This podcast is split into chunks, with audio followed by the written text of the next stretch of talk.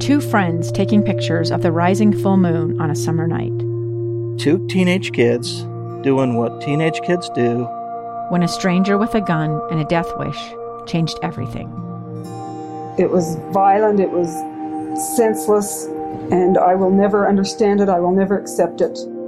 I'm Amy Donaldson, and unfortunately, we're all too familiar with stories about how violence shatters lives. But what we rarely see is how they are rebuilt. In a new podcast, The Letter, we relive tragedy, but only so we can hear the rest of the story the struggle to reclaim lives, the realities of grief, and the possibilities of forgiveness. I believe in miracles. Sometimes I thought, there are no miracles. Yeah, there are, and this is a big one. Follow the letter at theletterpodcast.com or wherever you get your podcasts. Inside Sources. Inside Sources.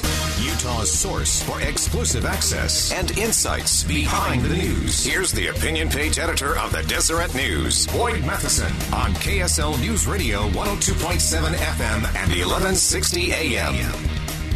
Welcome back, everyone, to Inside Sources here on KSL News Radio. Great to be with you today.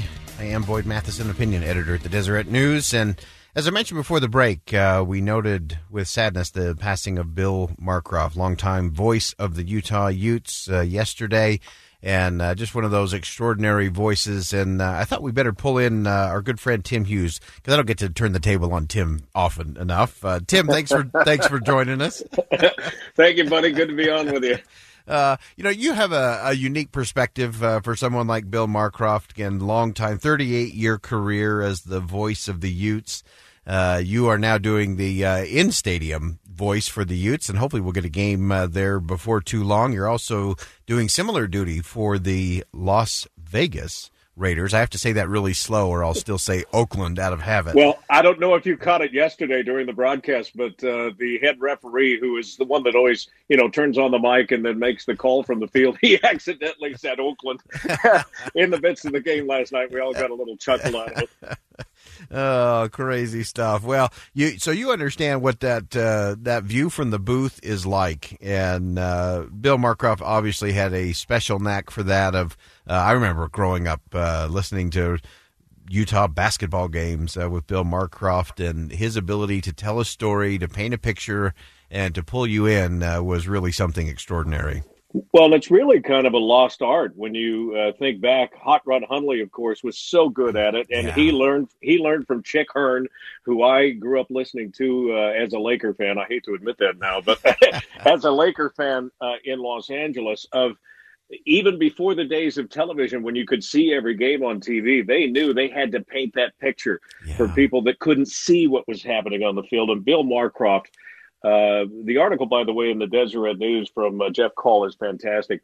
I didn't realize with Bill, he actually made the uh, first call of a basketball game at the Huntsman Center on campus at the University of Utah. Yeah, amazing. And uh, went on to to do uh, 1,088 men's basketball games up there up there at the U, Yeah. uh, including their uh, great run to the championship game in in 1998. Uh, uh, one thing I had forgotten was that uh, he actually uh, still did the call for the University of Utah football team in the Fiesta Bowl in 2005.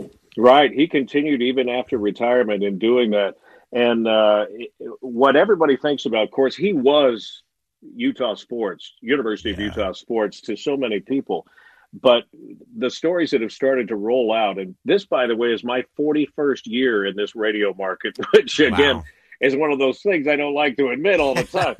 but uh, he spent almost that many years working for the University of Utah. And yet, the stories that are coming out today are not what he meant to everybody on the microphone, in the booth, or listening on the radio, even though that was a big part of, of his uh, career.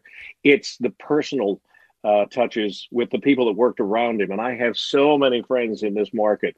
I brushed shoulders with him a few times just in community events because I was never working at the same station he was at the same time. But the people that did uh, talk about his kindness and his optimism uh, in for life in general, and uh, we're reminded in uh, Jeff's column again that you know a lot of those years that uh, Bill was making the call for the University of Utah were not great years. uh, and yet it was always Utah by five. You know? That's He right. had- That's he right. had this bright outlook that uh, things would be better that day or that game. Uh, and I, yeah, the Utah by five just really became the uh, standard, the standard by which everything was measured. As long as it was Utah by five, uh, things were good. Uh, just in the, our last couple of minutes here, Tim. Uh, again, I, I mentioned that you have this uh, same view from the booth, uh, and it's really interesting to me. You talk about some of these uh, stories of the people who worked in and around it, uh, and those who just listened and were uh, were moved by it, especially in the high school level. That I think that's another uh, kind of missing component to the magic of Bill Marcroft was his commitment to high school sports. Uh, but talk to us for a second just about that unique connection that comes from the person in the booth uh, to the fans and ultimately to the community. Well, to the average fan, I think uh, that voice is the connection to the team that you don't always have access to as a fan. You might, you know, uh, be a season ticket holder and get to watch from the stands, but you don't get to have that interesting personal relationship through interviews or following these guys through practice. And for the broadcaster and even for the PA, you feel like you're a part of that organization, uh, even though you've never had to run a two a day or, you know, right. experience the ladders or break a sweat in the weight room. Uh, you feel a real responsibility to bring the emotion that you find in those locker room moments to the fans, and it's a real conduit to uh, that relationship that is so unique in sports.